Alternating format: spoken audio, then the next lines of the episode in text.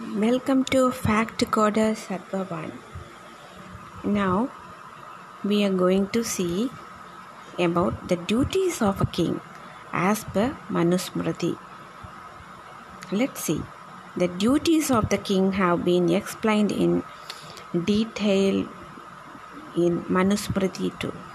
Manu emphasized that it is the dharma of a king to protect his kingdom. Hence, he has to follow a particular path of governance.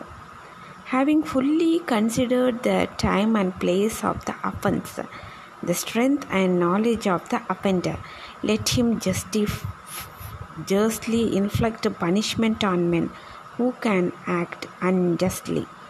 The king is to be a just inflictor of punishment, who is truthful, who acts after due consideration who is wise and who knows the respective value of virtue, pleasure, and wealth.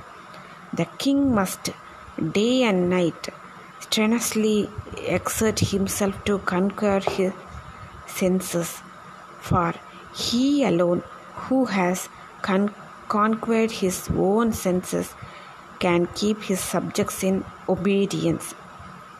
A king should learn the threefold sacred science the primeval science of government, the science of dialectics, and the knowledge of the supreme soul, and the theory of various trades and professions.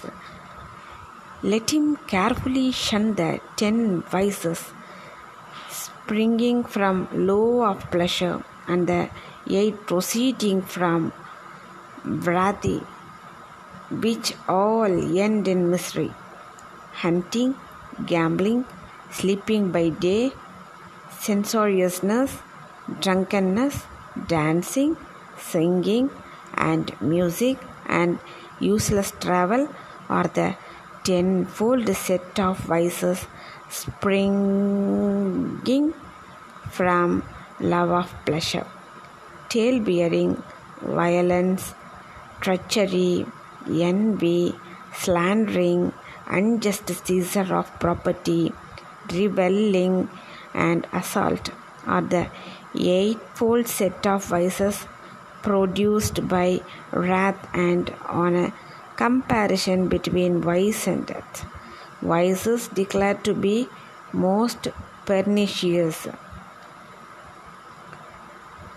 Let king appoint seven or eight ministers whose ancestors have been royal servants, who are vested in their sciences, heroes skilled in the use of weapons and descended from noble families and who have been tried.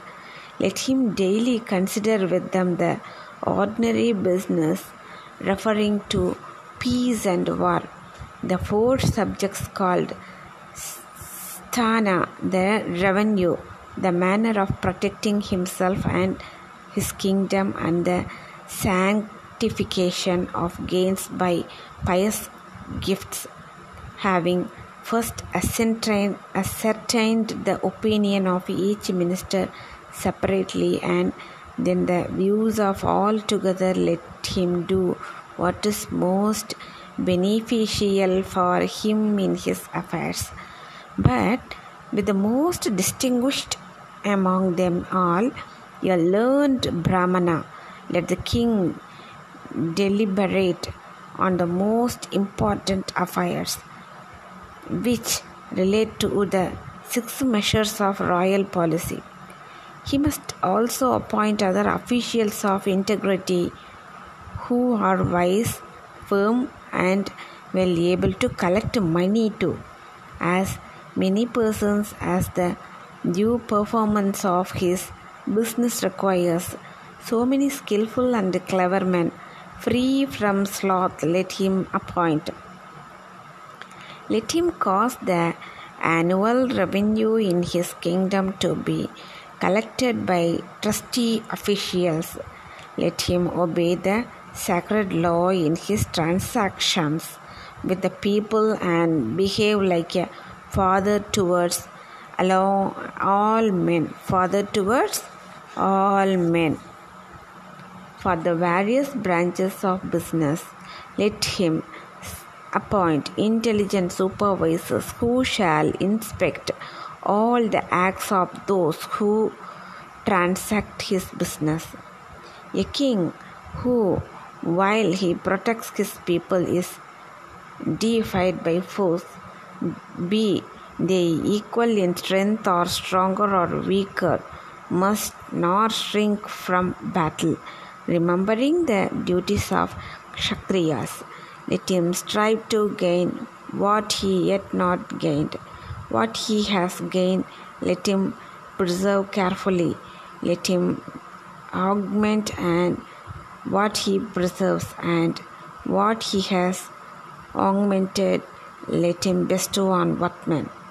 Let him know that these are the four means for securing the aims of human existence in governing his kingdom.